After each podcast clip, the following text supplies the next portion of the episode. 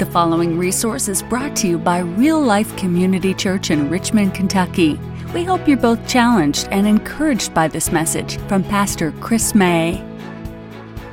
Galatians chapter 6, and we'll be beginning in verse 6 as well. Let the one who was taught the word share all good things with the one who teaches. Do not be deceived, God is not mocked. For whatever one sows, that will he also reap.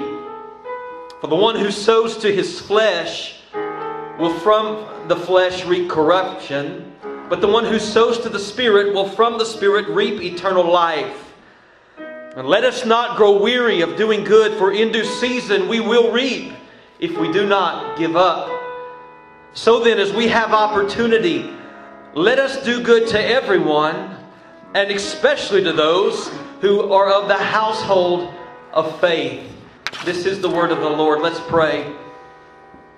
Father God in heaven, we are so mindful of this spiritual law that we know today, that we're speaking about today. That we do, in fact, reap what we sow. So, Father, my simple prayer today is that we would be more mindful of the seeds that we're sowing every day. And that, Lord, we would sow into the Spirit, sow into the kingdom, so that we can reap forever kingdom benefits. If there's one here today, Lord, sowing into the flesh, we don't want them to see corruption in the end. So I pray something would spark in their hearts by the Holy Spirit today.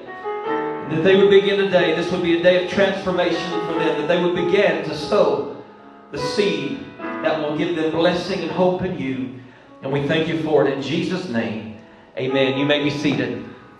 Just a uh, couple of months ago, laying in bed and hit the snooze button for about the third or, or fourth time, and it hit me how horrendous I felt. Was tired most of the time, frustrated, lethargic, had a lack of zeal. I found myself watching way too much Netflix. Come on, somebody. My time with the Lord, if I can be honest, had almost vanished outside of sermon prep was virtually non existent. And it didn't take me long to realize the problem because I'd been there before. Have you ever been there? See, I was reaping what I was sowing. In the hustle and bustle of life, I'd begun to let my health slip away. I wasn't eating the right foods, I wasn't exercising at all. I was staying up way too late, so my sleep wasn't what it should be. I was working way too many hours. I had no margin in my life. I talked about this on Wednesday, no margin at all. And so I, I, didn't have time for those people and things that are most important to me, namely, especially my family and the Lord. And so when you live that kind of a life, when you're sowing that kind of seed, you're going to feel pretty miserable. And that's certainly what happened to me. So I made a decision to make some drastic changes. And by God's grace, have been able to do that. I made some changes to my diet. I'm, I'm down 18 pounds uh, over the last four weeks. Feel so good today. So I made those changes to my diet, changed to my movement. I've tried to move more, take more walks, those kinds of things. Changes to my sleep pattern. I used to, I used a week vacation just to kind of get my priorities back in order and adjust some things ultimately, here's what I did I began to sow some different seeds. I made sure that every morning I, I started that devotion time again. And because of this, I, I've been able to spend that precious time with Jesus every day. Because I've been sowing better seed, I've had the energy to make some of these changes. And I feel I'm not perfect, but I feel just much better than where I was just three, four, five weeks ago. And it's incredible when you begin to sow different seed in your life that you can really experience a different harvest. This idea of sowing and reaping is a constant principle. As John Stott puts it, that is written into all life, material and moral. Think about agriculture. We have any farmers in here? Well, if you sow barley seed, what will you reap? Barley. If, if you sow wheat, what will you get? Wheat, right? If you sow abundantly and you sow good seed, you will reap bountifully and you will reap good crop, but if you sow sparingly, you will reap sparingly. Let's look at it from a moral perspective. Have you ever heard anybody say, I'm gonna, I just need to sow my wild oats? I, I hear this most often when people go off to college. College folk, don't sow your wild oats in school because here's the deal. I've never heard somebody on the flip side of this going, I'm really glad I sowed my wild oats. On the, on the front end, they're going in, they're excited. I'm, I'm going to live it up. I'm going to sow the seeds of partying and all this staying out late, doing this, that, and the other. And by the end of it, they're going, I wish I had taken school a little more seriously. You can't sow wild oats and reap strawberries. Job 4, verse 8 says this As I have seen, those who plow iniquity and sow trouble reap the same. Can I get an amen? People come to me all the time wondering why they're so miserable. Pastor, it seems like nothing's going good for me. I'm not happy. I don't have any joy. And I just want to like give them a mirror and be like, you need to come to me for this? Look, you're making bad decisions. You're not coming to church. You're not in the Word of God. You're not being faithful to who God's called you to be. What do you expect? Now, let me give kind of the other side of this. I, am I'm, I'm not preaching here that if you do everything for the Lord right, or if you know if you're reading your Bible every day, you're praying, you're doing all these things, that your life will be perfect. It surely won't. But here's what I believe: if you are sowing the right seed, even when suffering comes, you can still have joy. That's why Paul could be in a prison cell and say, Rejoice in the Lord all times, at, at all times. And again, I say rejoice. So that, that's, that's what I, I want you to understand. It's not that, okay, if we do X, Y, and Z, then we'll never suffer. No, Jesus said, John 16, I believe it's 33, in this world you will have tribulation. You will have it. But here's the deal He said, In me, you may have peace.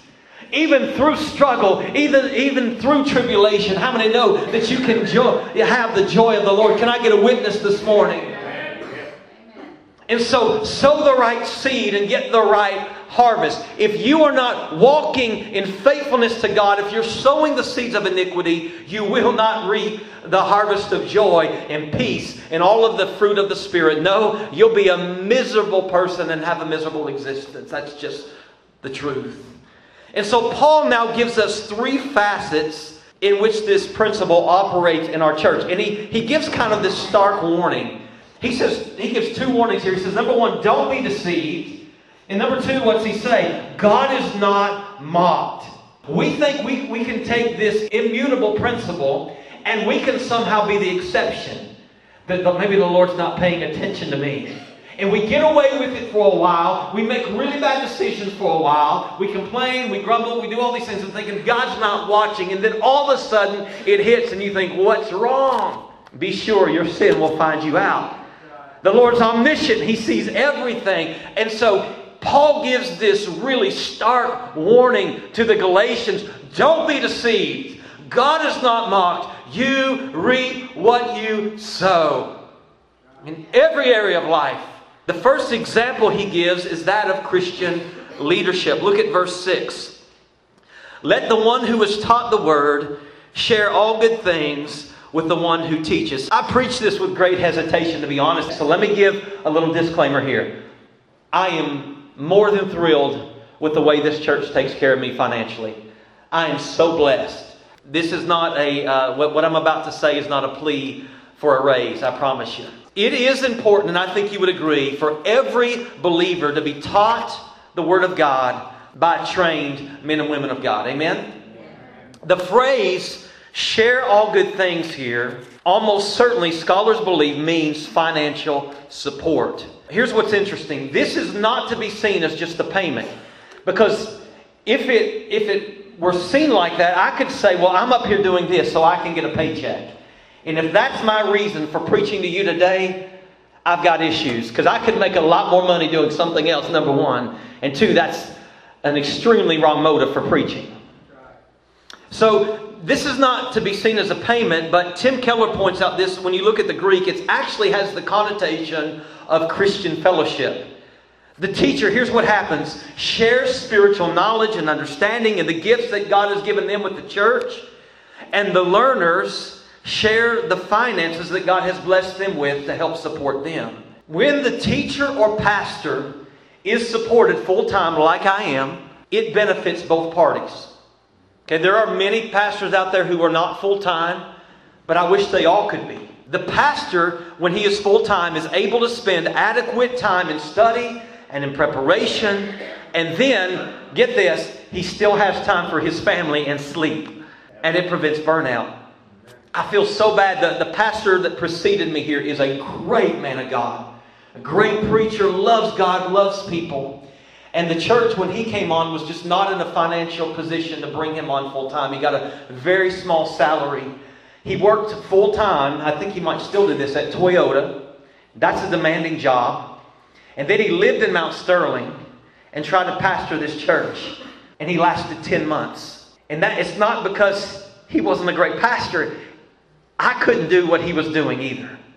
And so I'm so appreciative that the church has grown and the giving has grown and that, and that uh, you guys have been so generous uh, where I can put the lion's share of my time and my focus on this church. The church then tremendously benefits from the full time pastor. The teaching becomes richer and more time can be managing to growing the church and growing people. It's incredible. I'd love to take care of my associate pastors in the same way.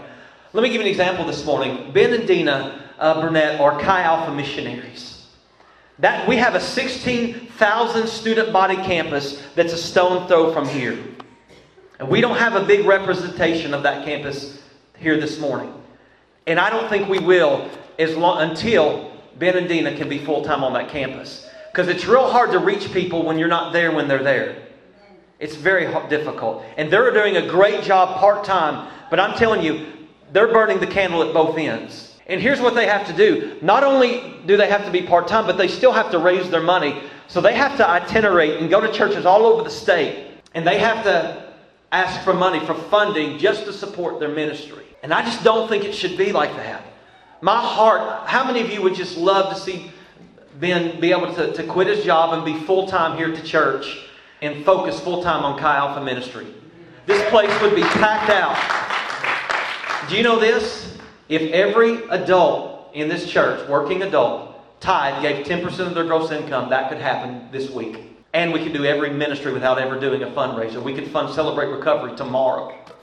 I'm well taken care of, but I want to see us continue to grow in this. Not so I can get more and more, but so we can bring some other people on. We're in, in, in desperate need of bringing on a full time youth pastor. Now, I know what some of you are thinking. Don't pastors only work one day a week? I'm going to help you with this, all right? so just bear with me for a second. So here's what my week looks like sermon prep should take at least two hours for every five minutes of preaching. One to two hours for every five minutes of preaching. That's for a 30 minute sermon, that's anywhere from six to 12 hours. Mine is usually more than that, but that would be a minimum. Now, most of us preach at least twice a week. Somebody tracking this? Making sure you're getting your, your money's worth? Here, here's what we do in that time we have to study the text, obviously, the biblical text. We have to pray over the text. We have to find illustrations that will help communicate application to our people. Then, a lot of people don't realize this, but we actually have to spend time in the original Greek and Hebrew languages, and we have to study ancient culture and worldviews so that we can understand the context that the biblical stories and letters were written in. That's the only way we can really give you what God's intent, God intends you to have on every Sunday morning and Wednesday night or whenever. That's a lot of work, and that's just preaching. Most lead pastors, this is kind of how I function here, we function as what we would call a CEO. I don't have the, the title CEO on my desk in there, it's pastor, but that's how we really how we function. So here's, here's what I just some of my responsibilities. I work with our deacons to oversee our finances. I hire and fire. That's why Chris Morris is, isn't here with us this week. I uh, run executive staff meetings and participate in many other meetings throughout the week. I personally coach and mentor leaders in our church. I do almost all of our marketing. That would be our website, our, our Facebook, and also our print media. I blog. I write our discipleship material.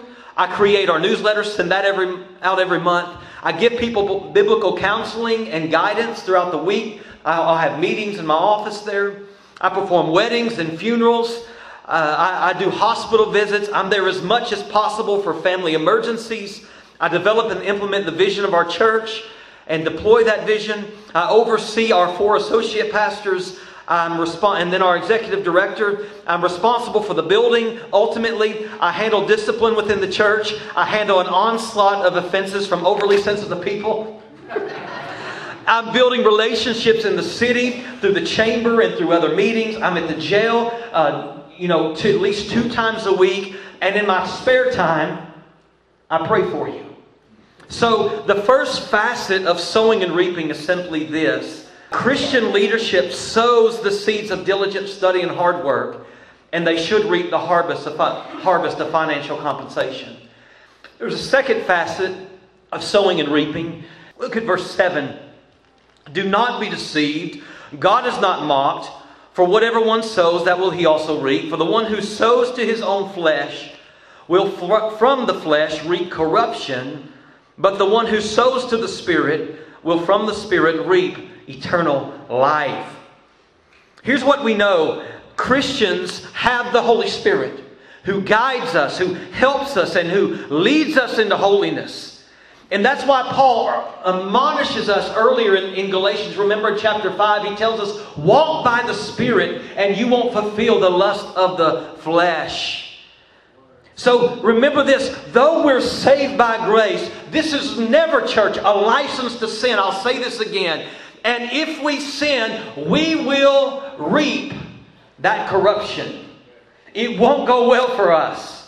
John Stott, in his commentary, says this that we are not the helpless victims of our nature, our temperament, and environment. Not as believers, we're not. The old adage is true sow a thought, reap an act. The battle starts in the mind, doesn't it? Sow an act, reap a habit. Sow a habit, reap a character. Sow a character, reap a destiny. That's good biblical teaching, isn't it? So let me unpack these types of sowing when it comes to Christian living. Number one, we have sowing to the flesh, as we know is our sinful nature. The one who sows to his flesh, verse 8, will from the flesh reap corruption. So, our sinful nature, as we've talked about, if we're Christians, is our lower nature. We aren't slaves to it. However, we still have remnants of that old person that raises its ugly head at times. Did you ever did you have that happen this week where things were going well and all of a sudden the thought pops in your mind or you did something that seems out of character for the new you? That old you pops up just like it does in me. So here's what we have to be careful of. We can't sow to that flesh, that sinful nature. To sow to the flesh is to pander it to it, to, to feed it, to coddle it, rather than what the Bible calls us to do crucify that sucker every day.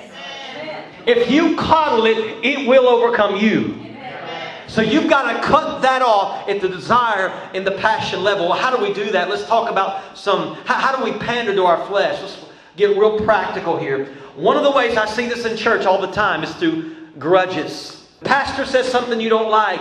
A church member doesn't look at you in the right way, and all of a sudden you're mad.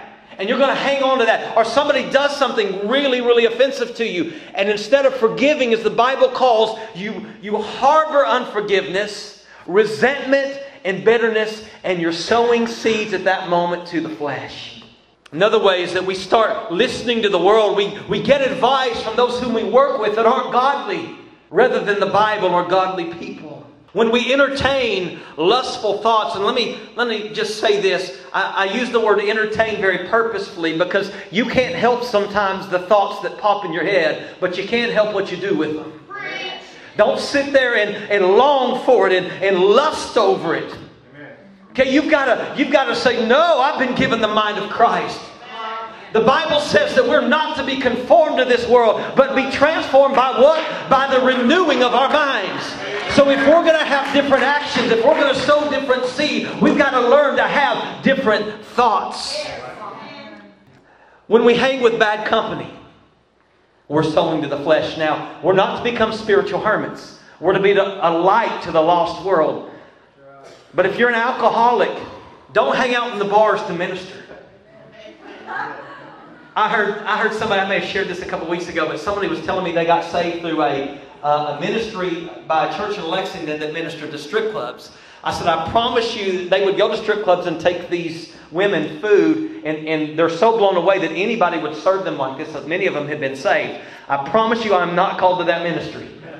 Some, some old lady can do that, all right? I, I promise you, that is not my calling. Sister so and so can take care of that one. So we've got to be careful, though, who we hang with. I, I can't stand being around pessimistic people. Because when I'm around pessimistic people, always grumbling, always coming, they just bring me down. So we need to help each other, lift each other up. That would be sowing to the flesh when we hang with bad company. When we make decisions that are against the Word of God, obviously we're sowing to the flesh and we will reap the consequences. I love the story that was in the Gospel Herald of the man who asked his servant to sow barley. And The servant instead sowed oats.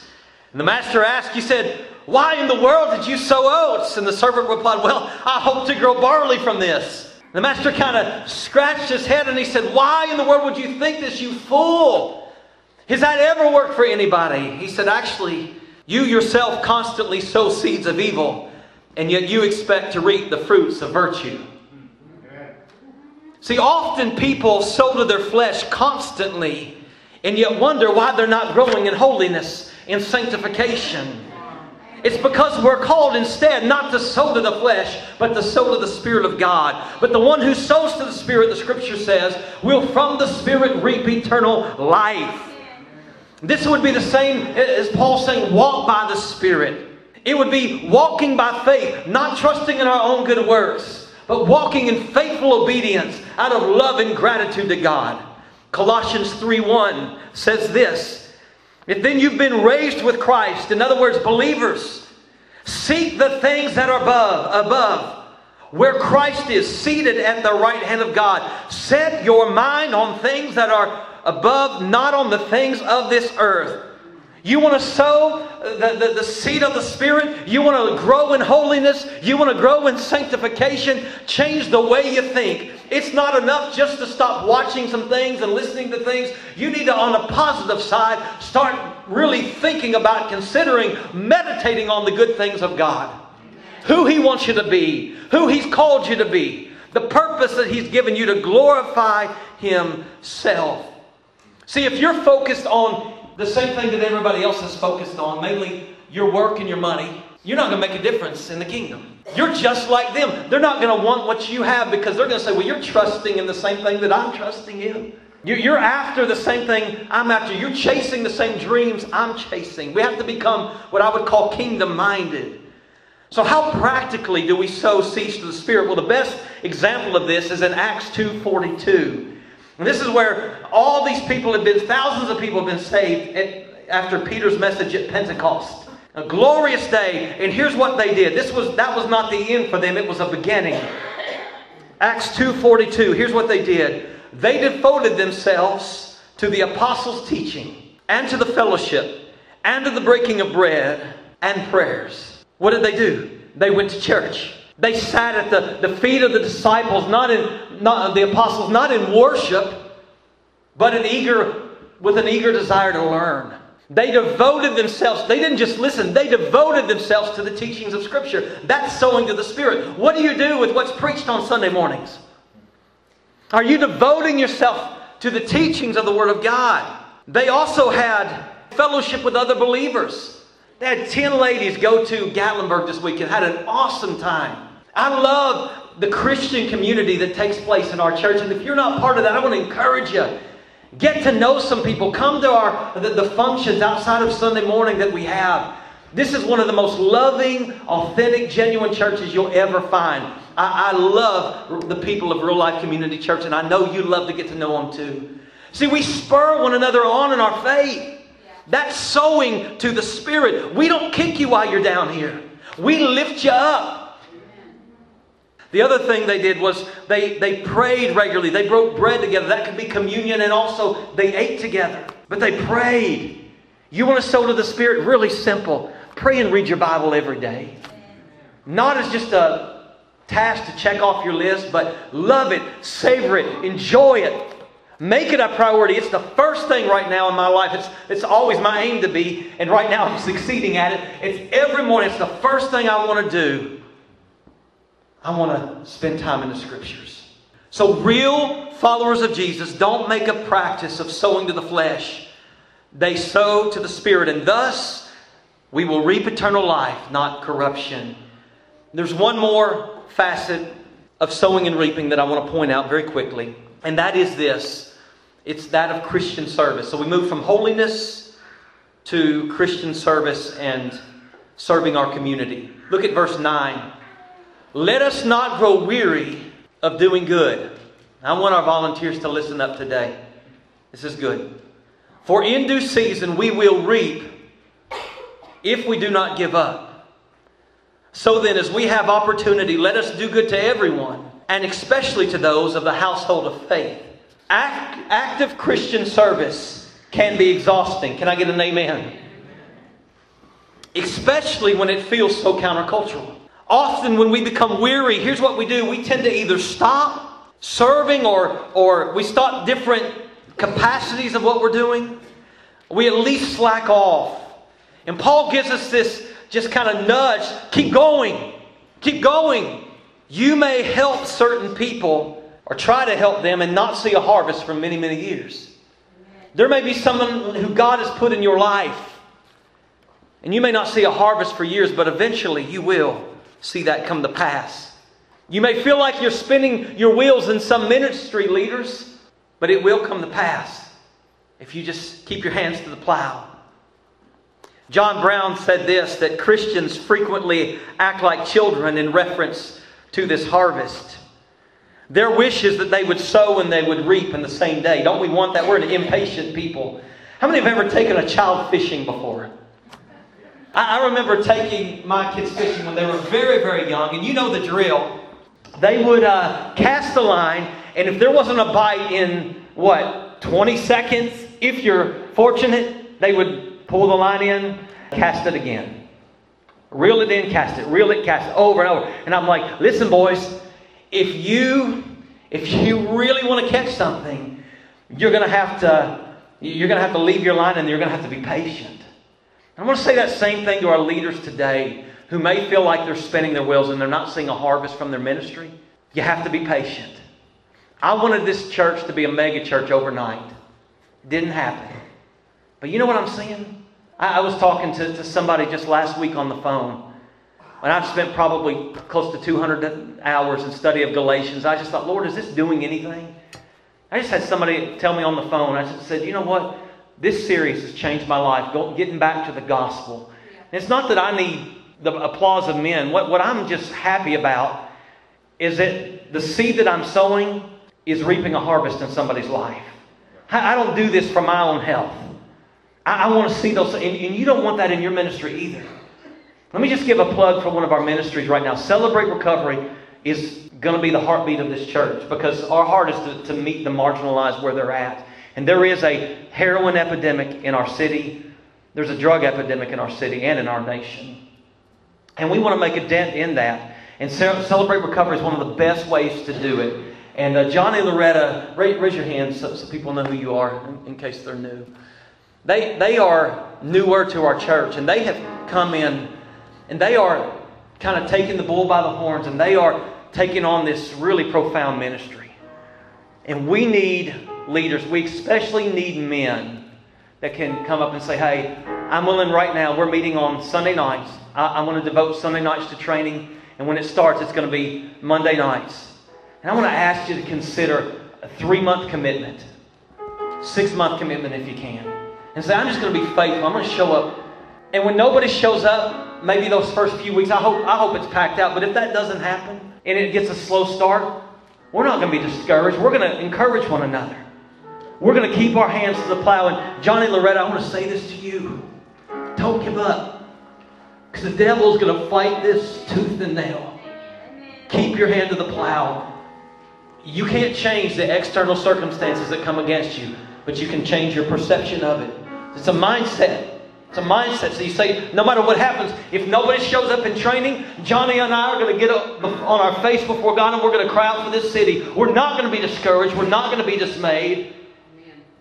But we need some more leaders, so men especially. We need men and women both, but men especially. If you'd be willing, talk to them after church and ask them, How can I help? How can I help? I just want to encourage you don't lose heart. Let me say one more thing before moving on. Paul says something here. Look at verse 10 again. As we have opportunity, let me say this God doesn't expect you to give what you don't have. When you, when you have young children at home, like babies especially, life is not so cooperative sometimes, and you might not be able to serve in the same capacity that you can when you have an empty nest or teenagers. Sometimes kids with teenagers, our parents with teenagers can't they can't do much because of schedules and things. We understand those things. Just do what you can. If everybody in our church did one thing, it'd be incredible. It takes so much pressure off the, the leadership of our church that do so much. Just do one thing. So keep going, keep pressing on. The other thing he says is this especially to those who are of the household of faith. Sometimes we're so good at taking care of the people out there, but we overlook the people that are right here.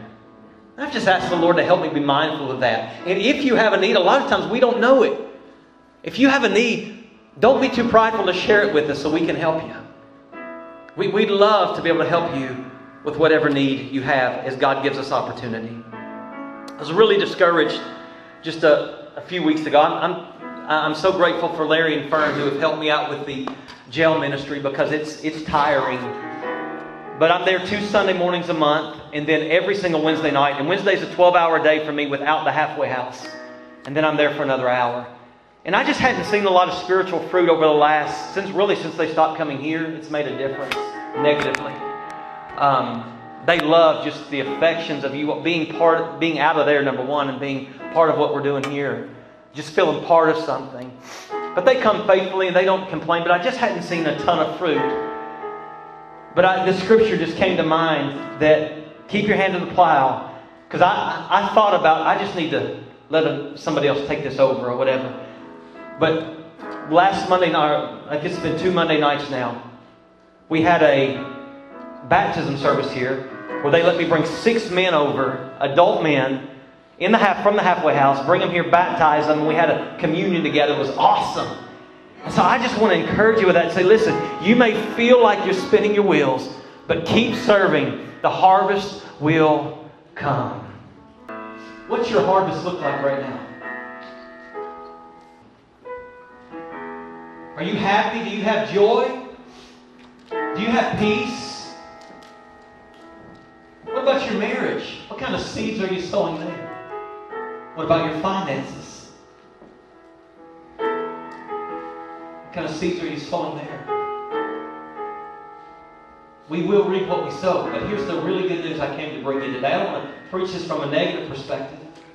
You can't do anything about the seeds you've sown in the past, but you can start sowing new seed today. Thank you for listening. If you'd like to know more about how you can have a relationship with Jesus Christ, or if you have questions about our church, you can email us at info at myrealchurch.org. Real Life Community Church is located at 335 Glendon Avenue in Richmond, Kentucky. We invite you to join us for worship Sunday at 10:45 a.m. or Wednesday at 7 p.m. Visit us online at myrealchurch.org.